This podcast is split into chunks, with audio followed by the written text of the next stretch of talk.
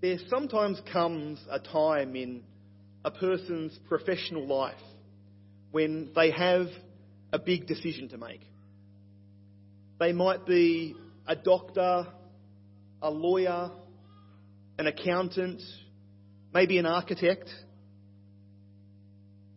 and they get asked the big question. They might have been working at their firm for a while and they've been working hard and they get called into the boss's office and they get asked this question Are you interested in becoming a partner? Not just working for us, but becoming one of us. Not just working as an employee anymore, but actually owning the business. Having skin in the game, buying in, getting the profits, but also carrying the losses of the business. My first job was in a large accounting firm, and there were two kinds of people that worked in that business. There were the regular employees like me, people who came in each day, who earned a salary and, and worked hard for the business. But at the end of the day, for us, it was a job. If the business went broke and didn't have enough money to pay us the next week, that was okay because we'd just go and, and find another job. But it was very, very different for the partners. They were the people who had invested often millions and millions of dollars to buy into the business.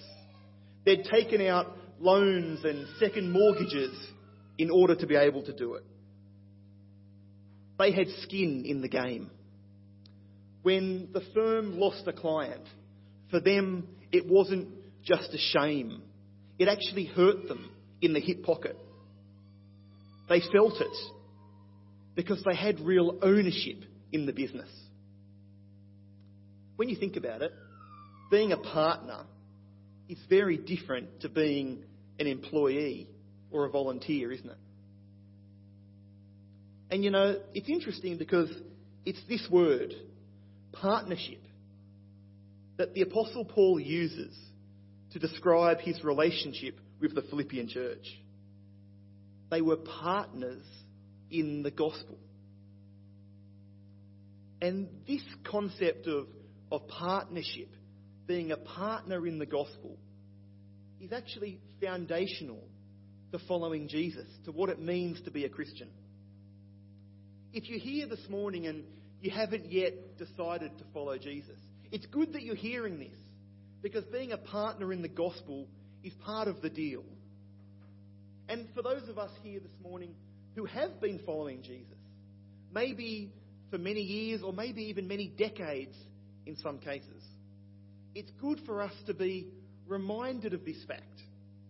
And if we've lost sight of it or if we've drifted off track a little bit, to realign our thinking. Because unlike in legal or accounting firms, being a partner in the gospel doesn't require 10 or 15 years of faithful service. It doesn't require a million dollar investment. Verse 5 that Phil just read for us tells us that we become partners in the gospel the very first moment that we come to faith in Jesus Christ. It doesn't matter what your background, what your gifting is, what your age is. You're a partner in the gospel from that very first moment. If you know much about the book of Philippians, you'll know that the church started with three very different characters as its first three members. We have a wealthy businesswoman, someone who was a formerly possessed slave, and a Roman jailer. You couldn't really start a church with three more different people, could you? But Paul tells them here in verse 5, he reminds them that from that very first moment that they came to Christ, each of them were a partner in the gospel both with Him and with each other. And as partners in the gospel, they've got skin in the game. So, what we're going to do this morning is we're going to unpack this concept of partnership in the gospel in two main ways. Firstly, let's look at how this concept of gospel partnership shapes how Paul prays. Take a look at verses 3 to 8. I thank my God every time I remember you. In all my prayers for all of you, I always pray with joy because of your partnership in the gospel from the first day until now. Being confident of this, that he who began a good work in you will carry it on to completion until the day of Christ Jesus. It is right for me to feel this way about you, since I have you in my heart. And whether I am in chains or defending and confirming the gospel, all of you share in God's grace with me. God can testify how I long for all of you with the affection of Christ Jesus. I think it's important for us, firstly, to see here that Paul remembers his friends in prayer. I thank my God every time I remember you. Whenever the Philippian church came into his mind, he gave thanks to God for them. Pretty challenging, isn't it? How many of us can honestly say that whenever a brother or sister in Christ comes to mind, our heart immediately leaps with joyful thanksgiving to God? Often, when we think of others, our minds immediately turn to their faults or the ways that they've hurt us in the past, don't they? But, my friends, Paul is setting an example for us here. His mind is not divided in two between praise and criticism. No, every time he remembers them, he praises God. What a challenge. And if you think about it, his attitude is even more remarkable when you remember where he wrote these words. The Apostle Paul didn't write the book of Philippians at a seaside resort, sitting on the beach with a pina colada in hand. No, he wrote these words under house arrest in Rome. He was in prison, waiting to come before the fearsome Emperor Nero to find out if he was going to live or die. But despite the challenge and the fear and the anxiety in his own personal situation, he remembers. And not only that, he gives, thank, he gives thanks to God for his brothers and sisters in Philippi. What a picture of Paul's mind here. God's grace has so transformed his thinking that he's just overwhelmed with praise and thanks to God. I wonder, do we praise and give thanks to God only when our circumstances are good? Only when things are going as we'd like them to? Or do we adopt the mindset of the Apostle Paul and give thanks to God for each other no matter how difficult our own personal circumstances Notice too that Paul prays for all of you. He prays with thanksgiving and joy for all of the Philippian believers, even the irritating ones. And my friends, there were irritating ones in the Philippian church. Later on in the letter, we see that there were at least two ladies in the church that just could not get on and were causing all kinds of trouble. But Paul loves and prays for them all. Now, that's a challenge for us too, isn't it? Do we delight in coming before the Lord in prayer, interceding for all of our brothers and sisters in Christ, even the ones that we find irritating? Do we rejoice in the work that God is doing in their lives? In the way that He's working through them and transforming them? Or do we just allow our minds to get filled with criticism and negativity? James Montgomery Boice, who's an American pastor, said this I believe that 90% of the divisions between true believers would disappear immediately and entirely if Christians would learn to pray specifically and constantly for one another. The other 10% will take time, but 90% of disputes amongst the church would disappear immediately if we would just be more consistent in praying for and loving each other. That's our calling, isn't it?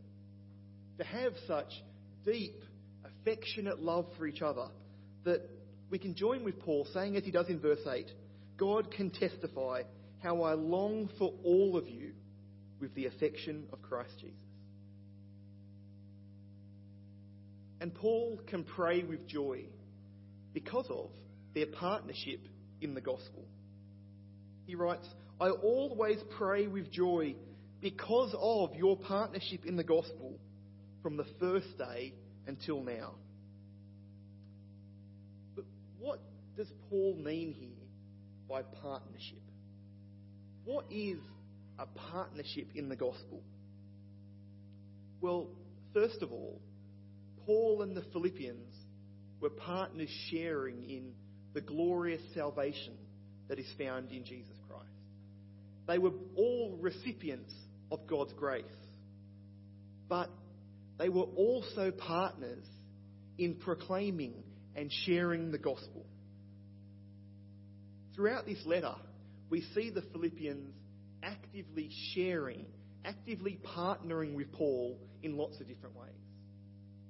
We see them caring for Paul in his sufferings and actually suffering themselves for the sake of Christ. They sent a member of their own church, Epaphroditus, to Rome to care for the Apostle Paul whilst he was in prison. They gave generously financially to care for Paul, and this was all on top of their own local ministry in Philippi. They rolled up their sleeves and they got busy. Partnership is not a passive activity. It's something that we're actively involved in. And it's interesting, you know, when you look at this passage, the same word that's translated partnership in verse 5 is translated sharing or share in verse 7. And that encapsulates well what partnership's about. It's actually sharing the load. It's not just sharing with one or two people, but sharing the load with the whole body of Christ. My friends, True partnership in Christ is labouring together for the gospel.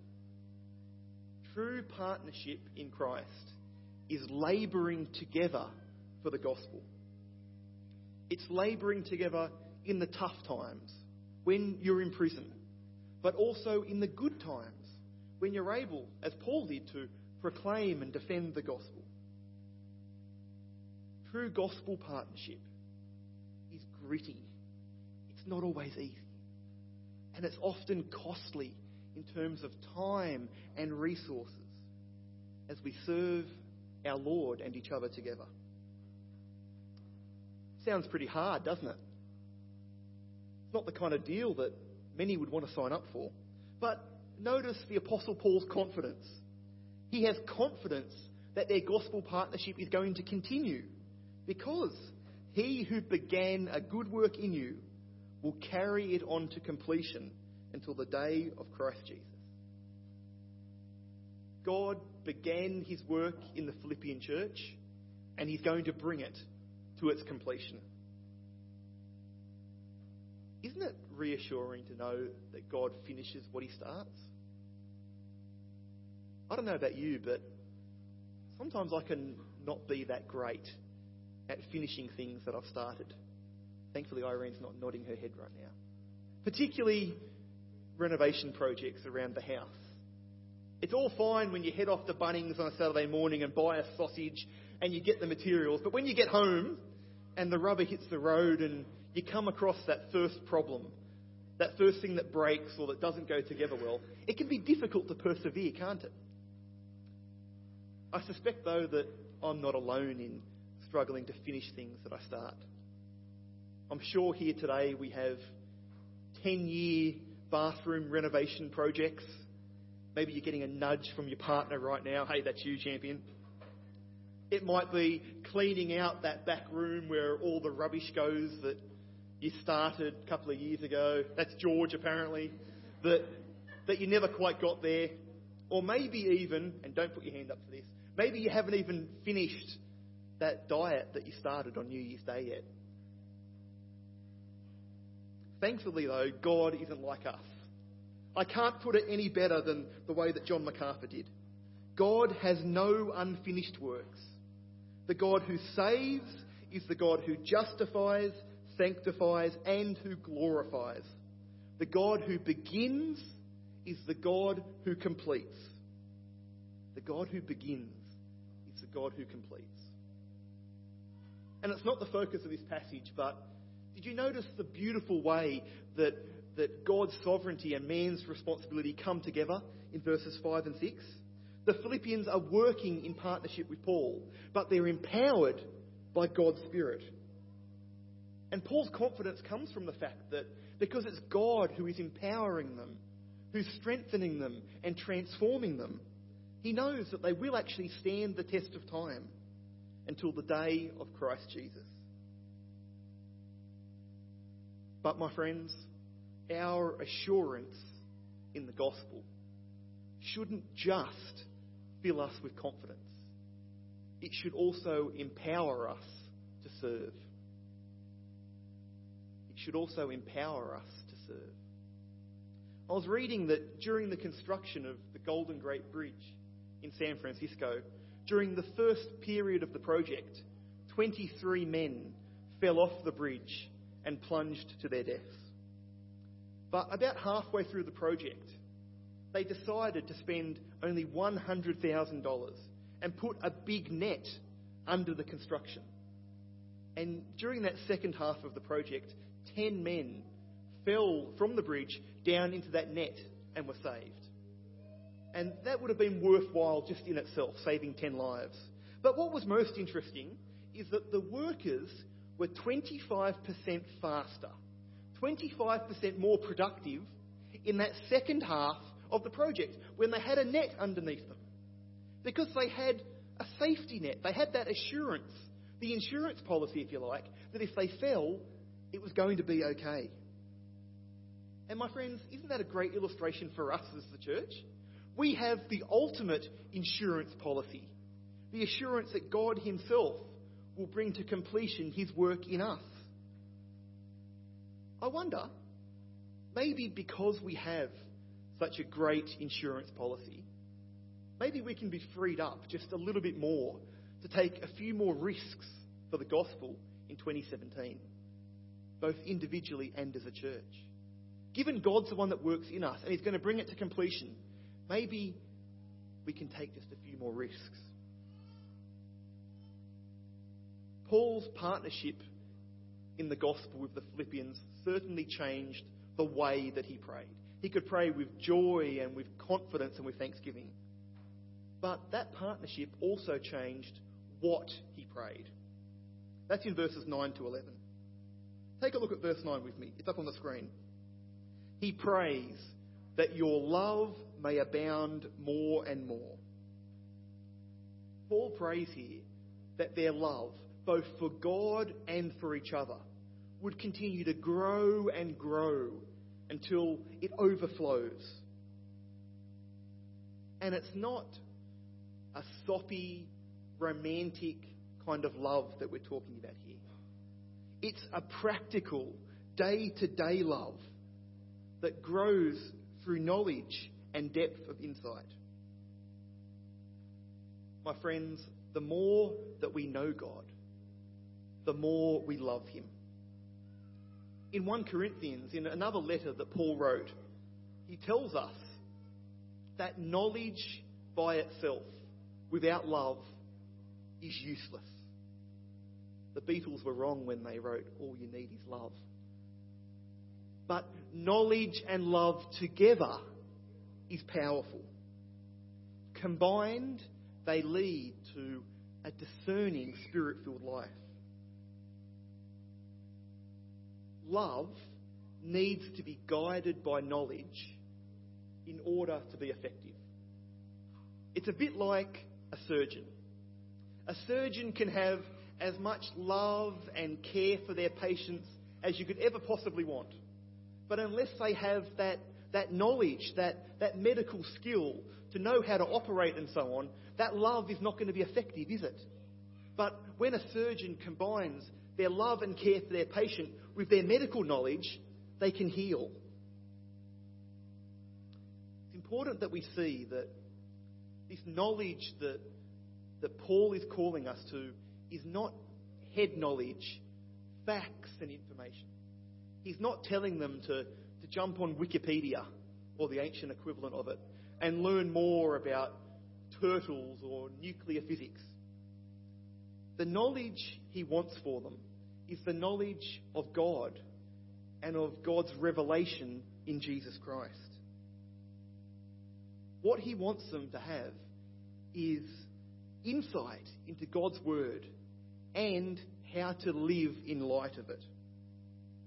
So that, as Paul writes, you may be able to discern what is best.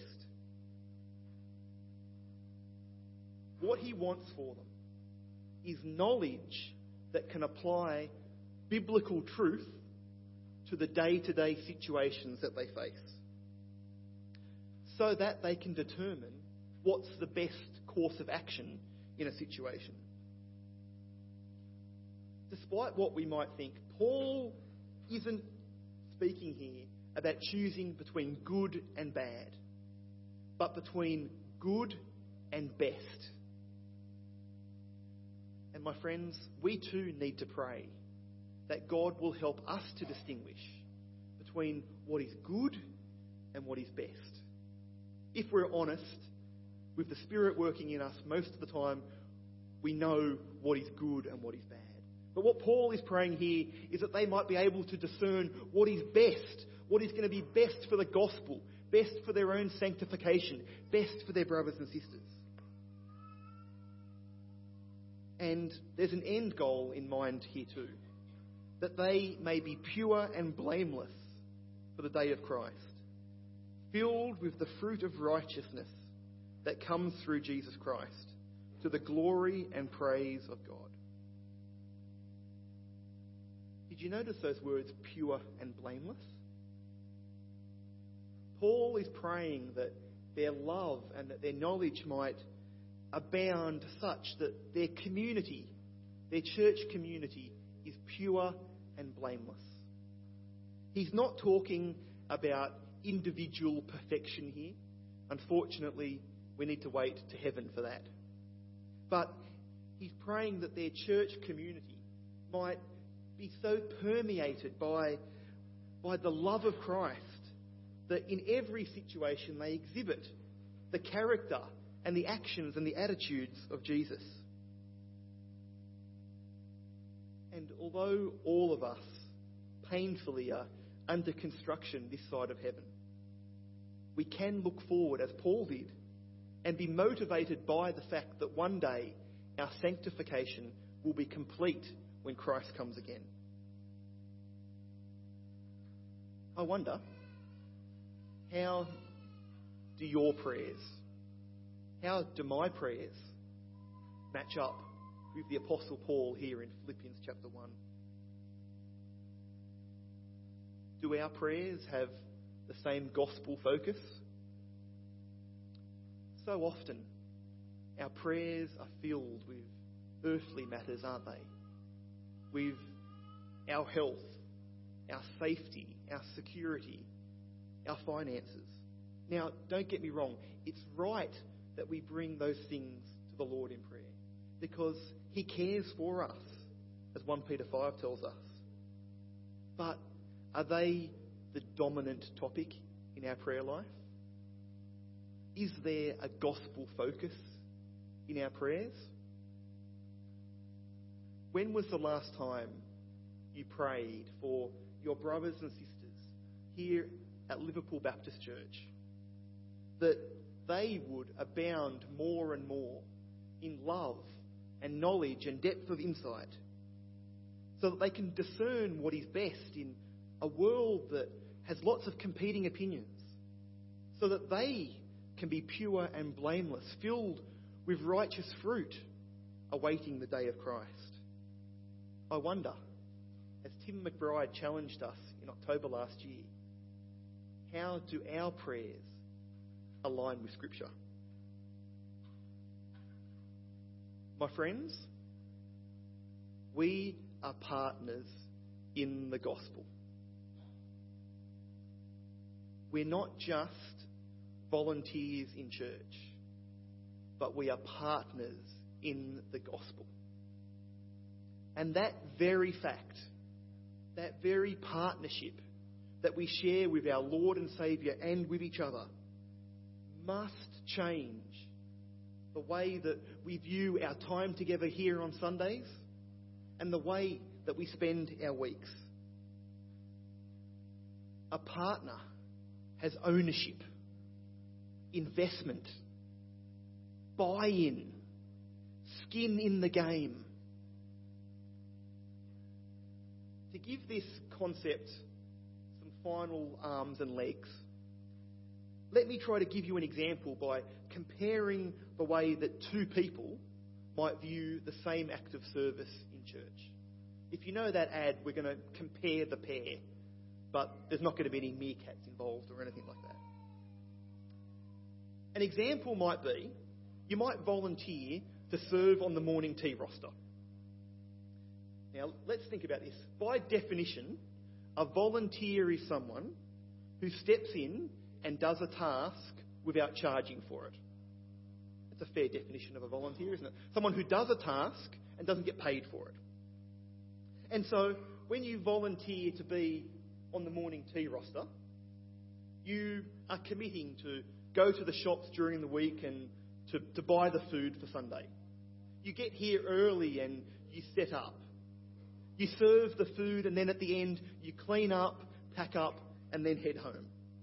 It's a beautiful, generous, and willing act of service. And we're very, very thankful to God for it. But if you see yourself not just as a volunteer, but as a gospel partner, you have a slightly different approach. Maybe you're a bit more intentional. Because you have ownership, you've got investment, you've got buy in in the task. So you'll be asking the question why are we doing this? How are we advancing the gospel? How are we serving the kingdom by doing this? And so you view morning tea entirely differently. You, you see it as an opportunity to foster meaningful connection amongst our church community. You see it as a way of connecting with new people, with encouraging them as they either come to know or as they walk with Jesus.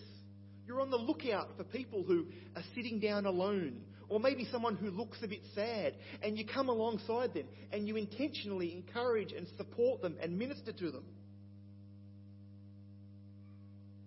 Being a gospel partner is quite different, isn't it? It's different to being a volunteer. And my friends, the very fact that we are gospel partners, that we have skin in the game, should extend way beyond Sunday morning. It needs to permeate every aspect of our lives. We need to keep examining ourselves and asking the question how will my words and actions here proclaim, defend, and confirm the gospel? How will my words and actions here proclaim, defend, and confirm the gospel? My friends, a gospel partner permeates the gospel in every aspect of their lives. It changes the way that they walk into church. Rather than going to, to, to the familiar and deciding to sit next to someone that they know very well and are comfortable with, they're on the lookout for someone who's sitting alone or someone who's new. It changes the way that you behave around the office. It changes the way you speak, where people see the fruit of the Spirit in the grace and the generosity and the love that you show people, even those that you find irritating. And it's all because you're a partner in the gospel. That's who you are. You're a partner. And so you live a life that proclaims and defends and confirms the gospel. My friends, no better. My partners. If you are a believer in the Lord Jesus, if you have submitted your life to Him, you are a partner in the gospel. You don't need to serve a 10 year apprenticeship before you can encourage, pray for, care for, and serve others.